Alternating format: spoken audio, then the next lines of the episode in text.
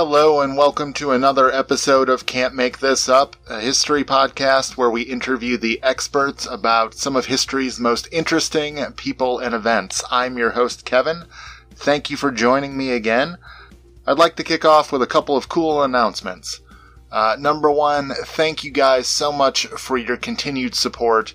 Uh, the podcast Twitter account uh, at CMTU History uh, has broken 1,000 followers uh, this week. Thank you guys so much. It's up to like, what, 1004 now. So thank you guys so much for your continued support. That really means a lot. Of course, the podcast is also on Facebook and Twitter at CMTU History. And with that, I'd like to announce something new. Uh, the show is now on TikTok. Uh, yes, you heard that right. The podcast is on TikTok. Why? Because everybody seems to be on TikTok. So if you want to stay up to date with the latest happenings on the show, uh, or if you want to watch The Dumpster Fire, which is a 35 year old attempting to figure out how to use TikTok to promote his podcast, uh, head on over to TikTok and look up at CMTU History. Well, the subject of today's podcast didn't need TikTok. He was a master orator all on his own. That's right, we're talking about the great President Abraham Lincoln. In national polling among presidential historians, as well as among the general public, uh, Abraham Lincoln consistently ranks in the top two greatest presidents in American history. As his leadership preserved the Union in its most pressing hour, this praise is very much well deserved. But how did Lincoln become such a good leader? Was he simply born that way, or was this something he learned? My guest today is Michael Gerhardt. He is the Samuel Ashe Distinguished Professor of Constitutional Law at the University of North Carolina School of Law. As one of the nation's most respected authorities on the Constitution, Michael has been called upon to testify before both chambers of Congress to offer his expertise on constitutional issues, including the impeachment proceedings for Presidents Bill Clinton and Donald Trump, as well as during the nomination hearings for several Supreme Court justices. He is the author of the brand new book, Lincoln's Mentors The Education of a Leader in which he argues that it was Lincoln's dispassionate ability to learn from other people in his life that built him into the great president that history remembers him today. In this episode, Michael and I walk through five prominent figures from Abraham Lincoln's life, ranging from political figures to personal friends, whom Lincoln seemed to learn a great deal from and allowed them to influence his own leadership style. Without further ado, Michael Gerhardt. The You Can't Make This Up History Podcast. Bringing you strange but true things from the past. It's not the average history that you learned in school. We're bringing you the heroes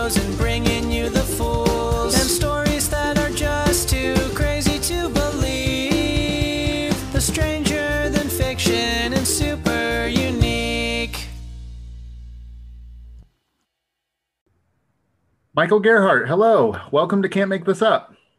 Thanks for having me. I appreciate it. Very glad to have you. Um, so, if you could tell us a little bit uh, about yourself and your background. I am a constitutional law professor at the University of North Carolina at Chapel Hill. Um, I specialize in constitutional history and conflicts between presidents and Congress over constitutional issues. But I'm also a student of constitutional history um, and you know, grew up in the Deep South. Uh, but I, I grew up as somebody who actually admired Abraham Lincoln, um, which was not that common uh, where I grew up in in, in the uh, state of Alabama. Um, but uh, this project has been a lot of fun because it's it allowed me to spend more time with somebody I I respect a lot and get to learn more from. Okay, and the the book's title is uh, Lincoln's Mentors: The Education of a Leader, and um, you know when they do these national polls of the general public or historians, uh, you know, please rank the presidents. You know, usually Lincoln is number one or number two, flip flops with George Washington. Um, so you know, definitely a good president to take a look at when it comes to leadership. Uh, but what prompted you to do this search into who made Lincoln who he was? Well, somebody who is, I guess, admittedly a fan of Lincoln and respects a lot of what he did and probably would have ranked him one or two in the list of greatest presidents. Um, I always had a question that bugged me uh, the more I read by Lincoln and the more I read about Lincoln.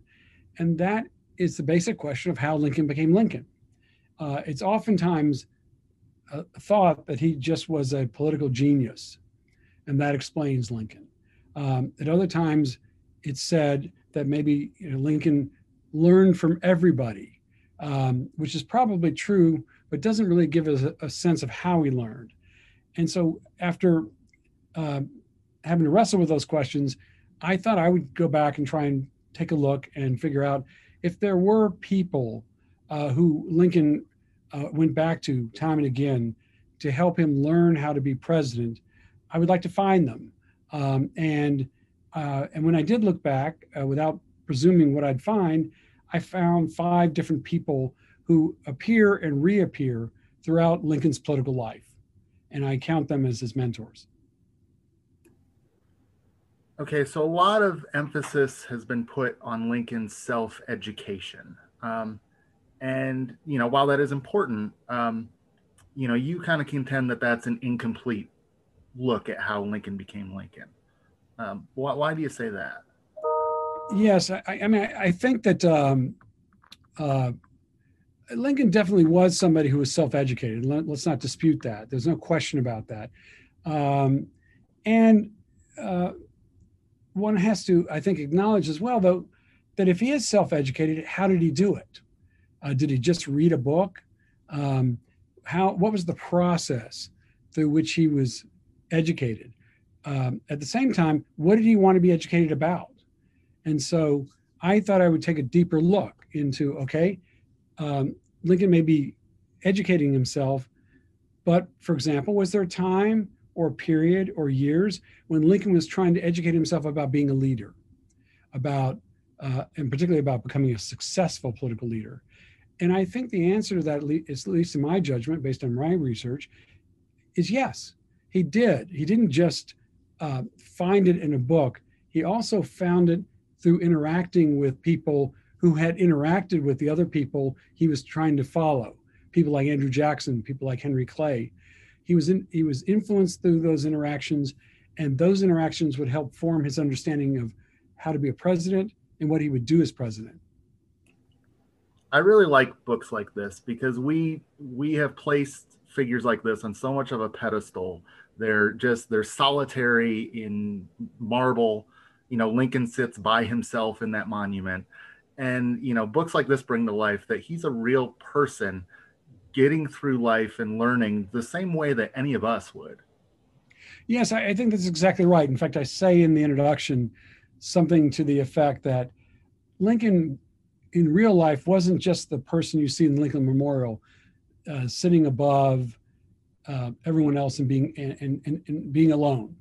That's not how he learned to lead.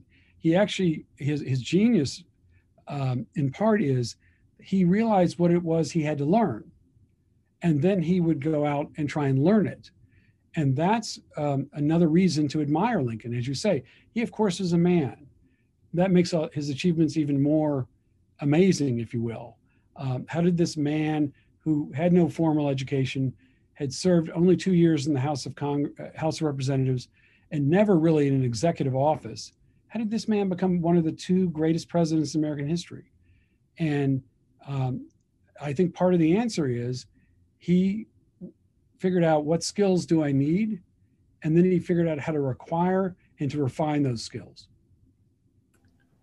So let's dive into it a, a little bit. The, the the first one you identify is Andrew Jackson, and and how did Lincoln, you know, become a spectator in politics at a, at a young age, and, and why did he settle on uh, Andrew Jackson as the person to look at?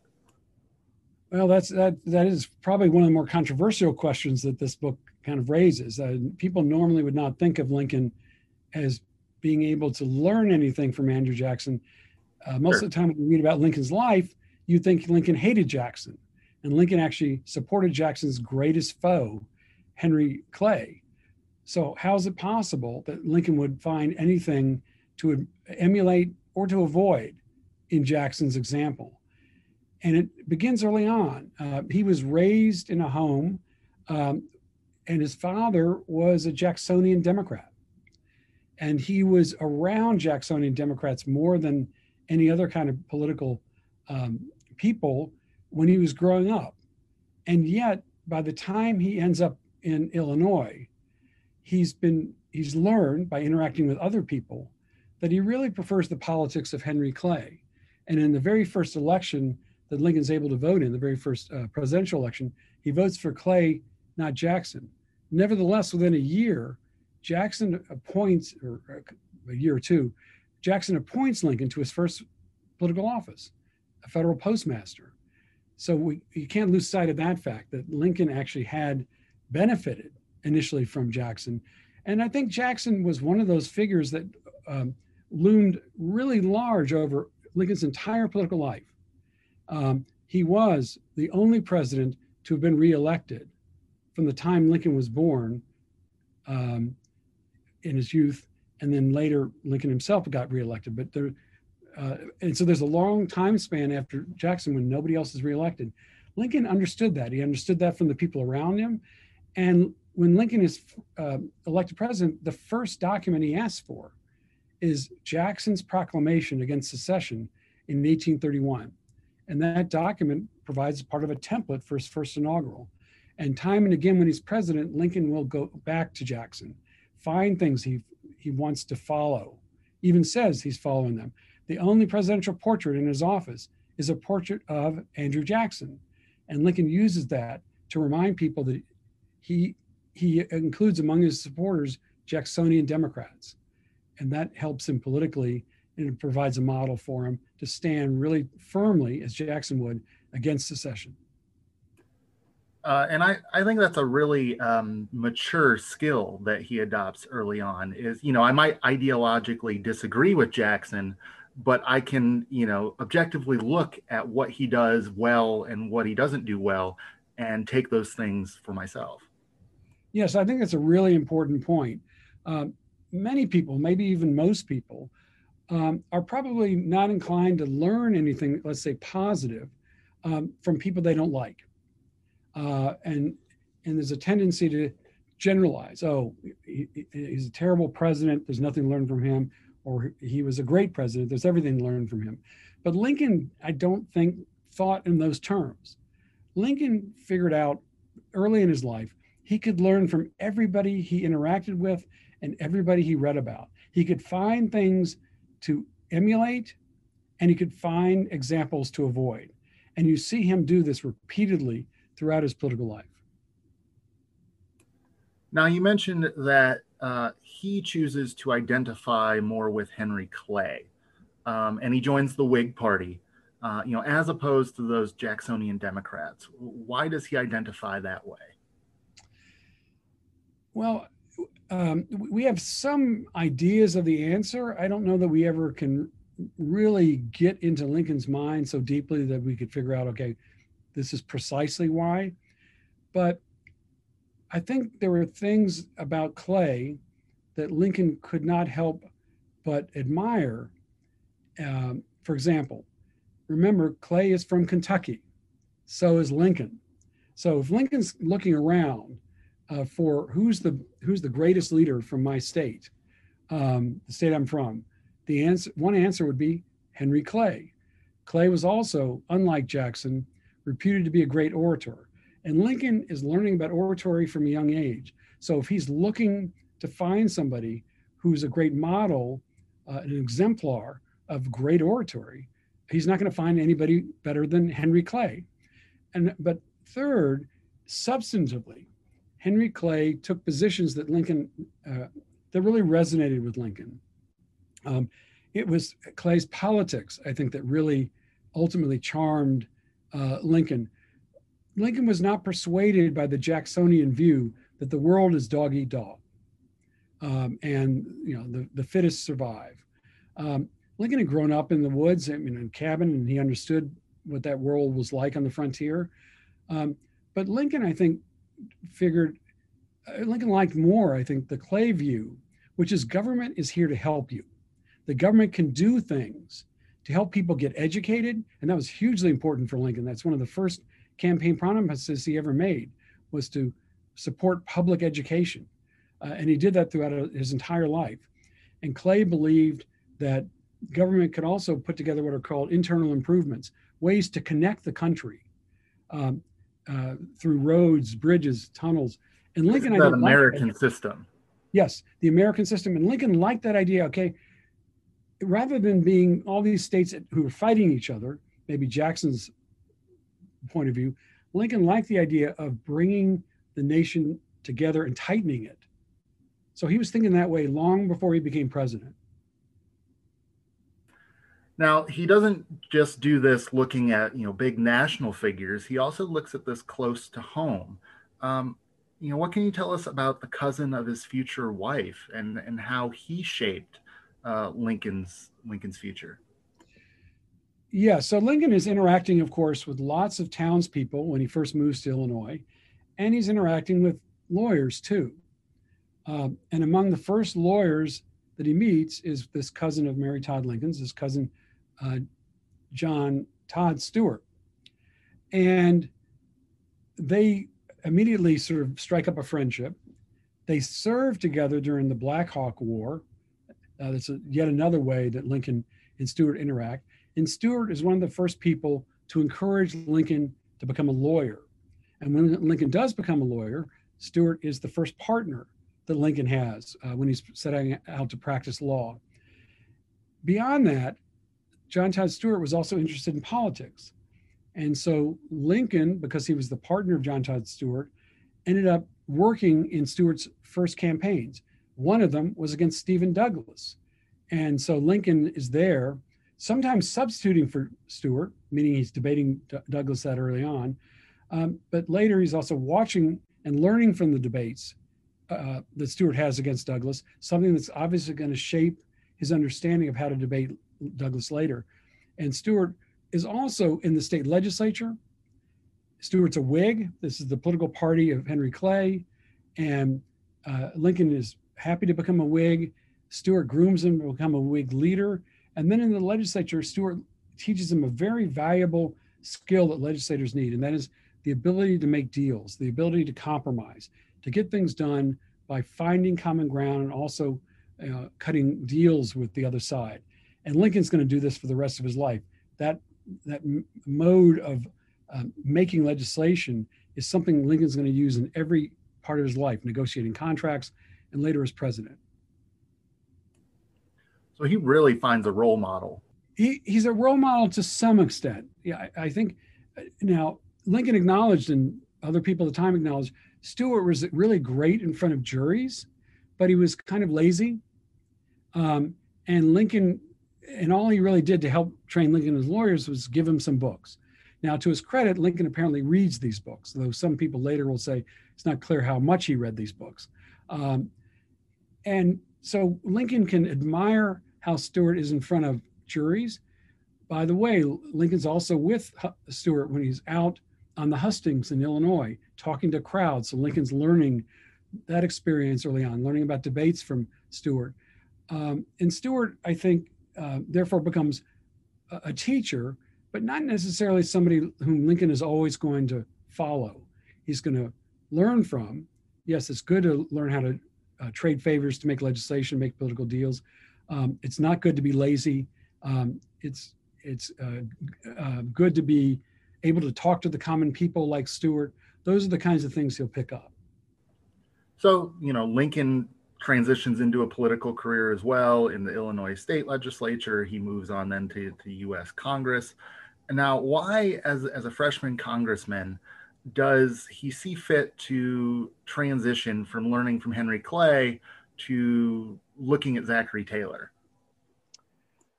Well, he ends up lo- looking to Zachary Taylor for a couple different reasons.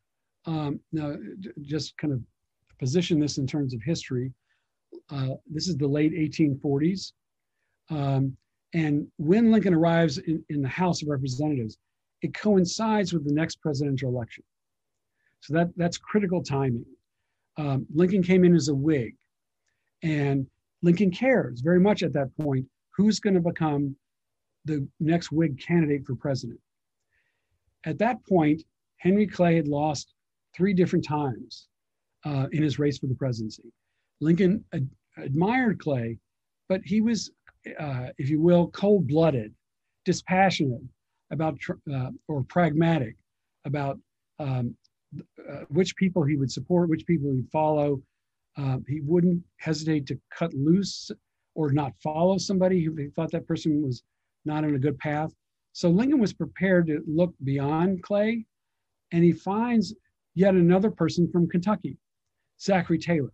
So the two most prominent politicians during Lincoln's lifetime in Kentucky before Lincoln were Zachary Taylor and Henry Clay. Uh, Henry Zachary Taylor is the winning general in the Mexican War. Uh, because of that popularity, he secures the Whig nomination, and, and Lincoln's one of the first people to support that nomination. Uh, and he gets to know Taylor through the general, both the uh, primary and particularly through the general election. And Lincoln's there for Taylor's inauguration. He admires Taylor's down to earth qualities.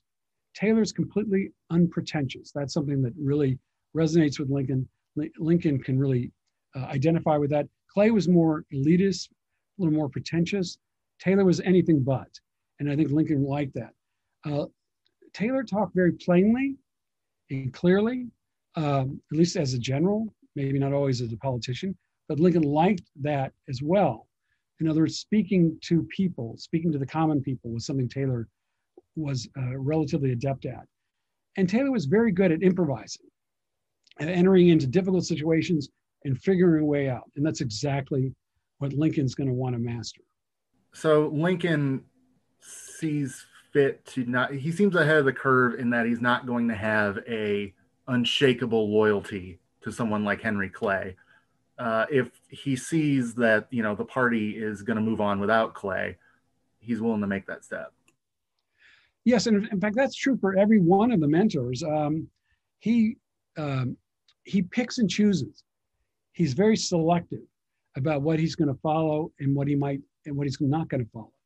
Um, and he's that pragmatic throughout his entire life. The same happens with John Howard Stuart. They cease to be partners. They uh, differ politically. Lincoln can still still talk to him, and they have a, a, a friendship, maybe not as strong as it once was. Um, but Lincoln knows, okay, I don't go to Taylor for this. Um, he's not going to be helpful to me for that. Um, and the same then for Taylor. He, he, he will see Taylor's attributes, but he will also see Taylor's weaknesses. And he's going to learn from those weaknesses, and he makes a vow not to follow those when he becomes president. Now, you do dedicate a chapter to failure in Lincoln. What does Lincoln start to learn about failure in the 1850s? His, his own political um, ambitions seem to be dashed. Uh, the Whig Party seems to be on its last leg, and, and even the Union itself looks like it's on the cusp of failure. What what is Lincoln learning in the 1850s? Well, I, of course, I think he's learning a lot. Um, the, the conventional story about Lincoln, um, which has a, some kernels of truth, is that when he leaves Congress, he's basically lost in the woods, and he has to turn inward, and somehow he finds within him the means by which he becomes a presidential candidate and ultimately president. Um, I think that's largely untrue. Um, Lincoln doesn't just uh, turn inward. Um, he was always self interested and always pragmatic. But what he does is he is reading newspapers voraciously, trying to keep track of what's happening politically. He's trying to understand the currents, the ebbs and flows of the political era in which he lives. Um, he's also, I think, beginning to realize um, that uh, the times are changing. Uh, that's a very big part of Lincoln. And Stephen Douglas later, when he's asked about Lincoln, um, he, uh, Douglas is asked, "Do was he is he a weak man?" And Douglas says, "No, he's he is somebody who's uh, um, who, uh, who was among the atmospherics of his time." And I think that's a very insightful point that Douglas makes. I think you can translate it as saying Lincoln really would try to understand the times when he lived. And that would enable him to figure out what's possible and what's not possible. And so in the 1850s, as they lead into the later 1850s, um, Lincoln's realizing he can't be a he can't just um, be somebody who doesn't take a position on the biggest issues of the day. And the biggest issue of the day was slavery. And Lincoln's position was always Clay's position, and that is opposing the extension of slavery. That's even Lincoln's position late into the 1850s and when he's elected president. But what he's learning at that time is that he's got to be, um, if he intends to be a Whig and ultimately a Republican, he's got to take a position strongly against slavery. That's where that the party was founded on that basis. And so Lincoln comes to that eventually. There's the Cooper Union speech in the late 1850s. His inaugural, uh, his, his, speech when he's, when he's nominated for the US Senate in Illinois. Uh, all these give clues and show that Lincoln is moving. He's still in the center, but from the center, he's moving to align himself with the forces uh, against slavery. And of course, that they'll be behind him when he becomes president of the United States. Now, in your view, are those simply pragmatic uh, decisions in that he sees which way the wind is blowing, or is that somewhat a, a moral and ideological uh, decision on his part? I think they're both. I, I, I think um, it's my it's a guess. That, You know, no one can be real confident again in sure. Lincoln's mm-hmm. psychology, but I, I think he's always pragmatic, but there are certain principles that he will announce and he will follow. And so there is a moral compass there. And and we saw see that early on in his life when it leads him to Henry Clay. And Henry Clay was again somebody who steadfastly opposed the extension of slavery, but not its abolition. That's essentially Lincoln's position before the presidency and into the first year or two of his presidency. Um, but Lincoln is also understanding um, when he tries to understand the times in which he's president in which he lives, uh, that certain other possibilities are there. And one of them has to do with uh, getting rid of slavery. And so, and Lincoln has, has not been a proponent of slavery. He is a man who uses the N word uh, at the, up until the, the time he's elected president. Um, there are things there not to admire in Lincoln from our, our, our perspective now.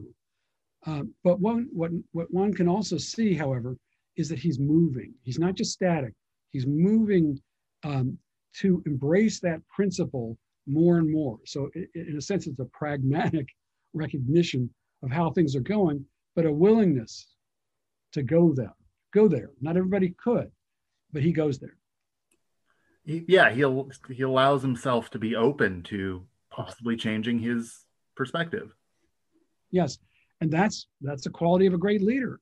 Uh, it's a quality of, um, of, of, Lincoln's. Um, this is the extra, again, part of what makes him extraordinary. Uh, not everybody will be open-minded. Some people, many people, even Clay to some extent, will be stubborn. Stubborn to the point of not being willing to be uh, open to learn new things. Um, I describe that in the book as being a willingness to be educable. And I think that this is one of Lincoln's great qualities uh, that he is willing to learn from others. In that sense, it's a great act of humility. Uh, but it's also, I think, something that fed his self confidence because he knew he could learn things on his own and then he could sort of move forward from there. But Lincoln, I think, is, um, is very much uh, learning not just from the people around him, he's learning from his enemies as much as he's learning from his friends. He will see things in Jefferson Davis. He'll see things in Stephen Douglas. He'll see things in Jackson that may not be bad for him to keep in mind that he could uh, use uh, for good, let's say, as a leader. So the last person you identify, uh, you know, I'll admit is somebody I had never heard of before reading your book. Uh, it's a man named Orville Browning. Uh, how does he provide Lincoln mentorship, and how does he provide him new political opportunities? Well, Orville Browning would be heartbroken to know that he's not remembered, um, uh, which is a shame. He, has a place in history. Um, so Orville Browning was another Illinois lawyer. Lincoln got to meet um, in what's called riding the circuit, and Um, but Lincoln also got to meet Browning because he was in the state legislature too, and he was a Whig in the state legislature. So he's running across this person more than once, and they become friends. Um, Browning's just a little bit older, um, but Browning, because he's a little bit older, is able to kind of show Lincoln the ropes on certain things within the legislature. Um, and he's also there to kind of help Lincoln find a wife. Um, ultimately, the wife that Lincoln finds is not somebody that either Stuart or Browning like. So Lincoln didn't always listen to them. Um, but, but Browning was somebody who also admired Clay. And Browning, before Lincoln, uh, was uh, joining the effort to found a new political party, the Republican Party. Browning helped write the platform uh, that Lincoln later would um, embrace, but Browning's there before him.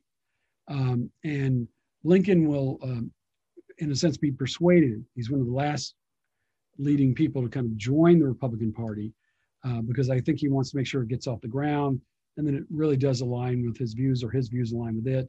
Um, and then later, when Lincoln's running for the presidency, um, he's also um, uh, you, relying on Browning yet again. So Browning, I, I think Lincoln trusted Browning a, because Browning was not shy about saying what he thought.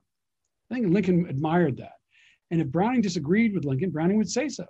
Lincoln admired that.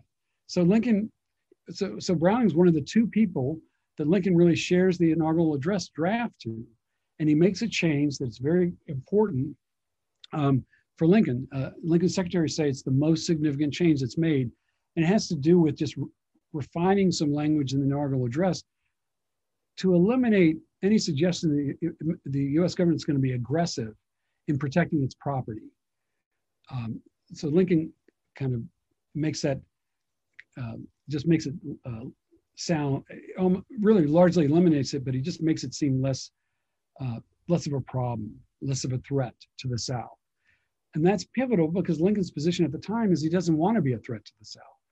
Um, and when Lincoln's running for office, he, he also asked Browning for his support. Browning says, I support somebody else, Edward Bates. But Lincoln astutely says, Well, Bates falls, will you support me? Browning says, Yes. Once Bates falls, Lincoln turns right away to Browning and says, Will you help me with the Browning, help, help me with the Bates people? And Browning says yes, and he does. So Lincoln is astute enough to know that Browning can be trusted. And then last but not least, when St- Stephen Douglas dies, Lincoln arranges with the Illinois governor to place Browning in that Senate seat. Browning comes to Washington and he spends more time with Lincoln than any other senator. And they're not just uh, talking as friends, but Browning's giving him advice and feedback on what Lincoln's doing. So Lincoln was pretty quick to identify Browning as a, as a very useful uh, ally, an important ally to have. Yes, yes, yes he, he, and, and and this was true for a lot of the Whigs that Lincoln met uh, when he was a young lawyer in Illinois. So a lot of those Whigs will later become Republicans, and they'll all remain in the kind of Lincoln orbit. But Browning had a had a, a more central place in it uh, than some others. Um, and Lincoln um, could rely on him, if not for anything else, just candid feedback. And I think Lincoln understood he needed that. Again, a, a really rare quality in a leader. Some leaders just want to hear how great they are. Lincoln was willing to hear, okay, here's what you're doing wrong, or here's what you could do better. And Lincoln wouldn't always agree, but Lincoln would listen. That I think is an important quality yeah that a lot of leaders share they're open to to criticism yes yeah. yes although there there are points when Lincoln, later when lincoln's president as as many people know know the story of lincoln's life when he is exasperated that all he really ever hears is the criticism. Um, and um, and so you know he's got an ego uh, and he needs that ego fed sometimes. Um, and browning was not the guy to do it. Uh, now, Browning could be caring and would be caring as a friend, um, but that's that's different than somebody who's uh, praising Lincoln um, for all the great things he's done as president. Um, uh, Lincoln needs that reassurance. He will get it ultimately in the 1864 reelection. All right. Well, uh, uh, thank you very much for uh, taking the time to uh, talk to us about this. If someone wants to learn more about how Lincoln uses everything that he's been learning over the course of his life uh, from these five individuals, how he uses that to become president and then in his presidency, uh, where can they go to pick up a copy of Lincoln's Mentor and learn more? it should be, of course, I'm going to hope uh, it'll be sold wherever, of course, books are sold these days. That would include, you know, online, for example, with Amazon and Barnes Noble. Uh, I think independent booksellers also uh, will carry it. Um, and so, and of course, um, uh, Custom House, an imprint of HarperCollins, um, uh, has a website. So if one goes to the HarperCollins website, uh, the book can be found there as well. Okay. Uh, well, thank you so much, Michael. It's been a pleasure to talk to you and learn about Lincoln.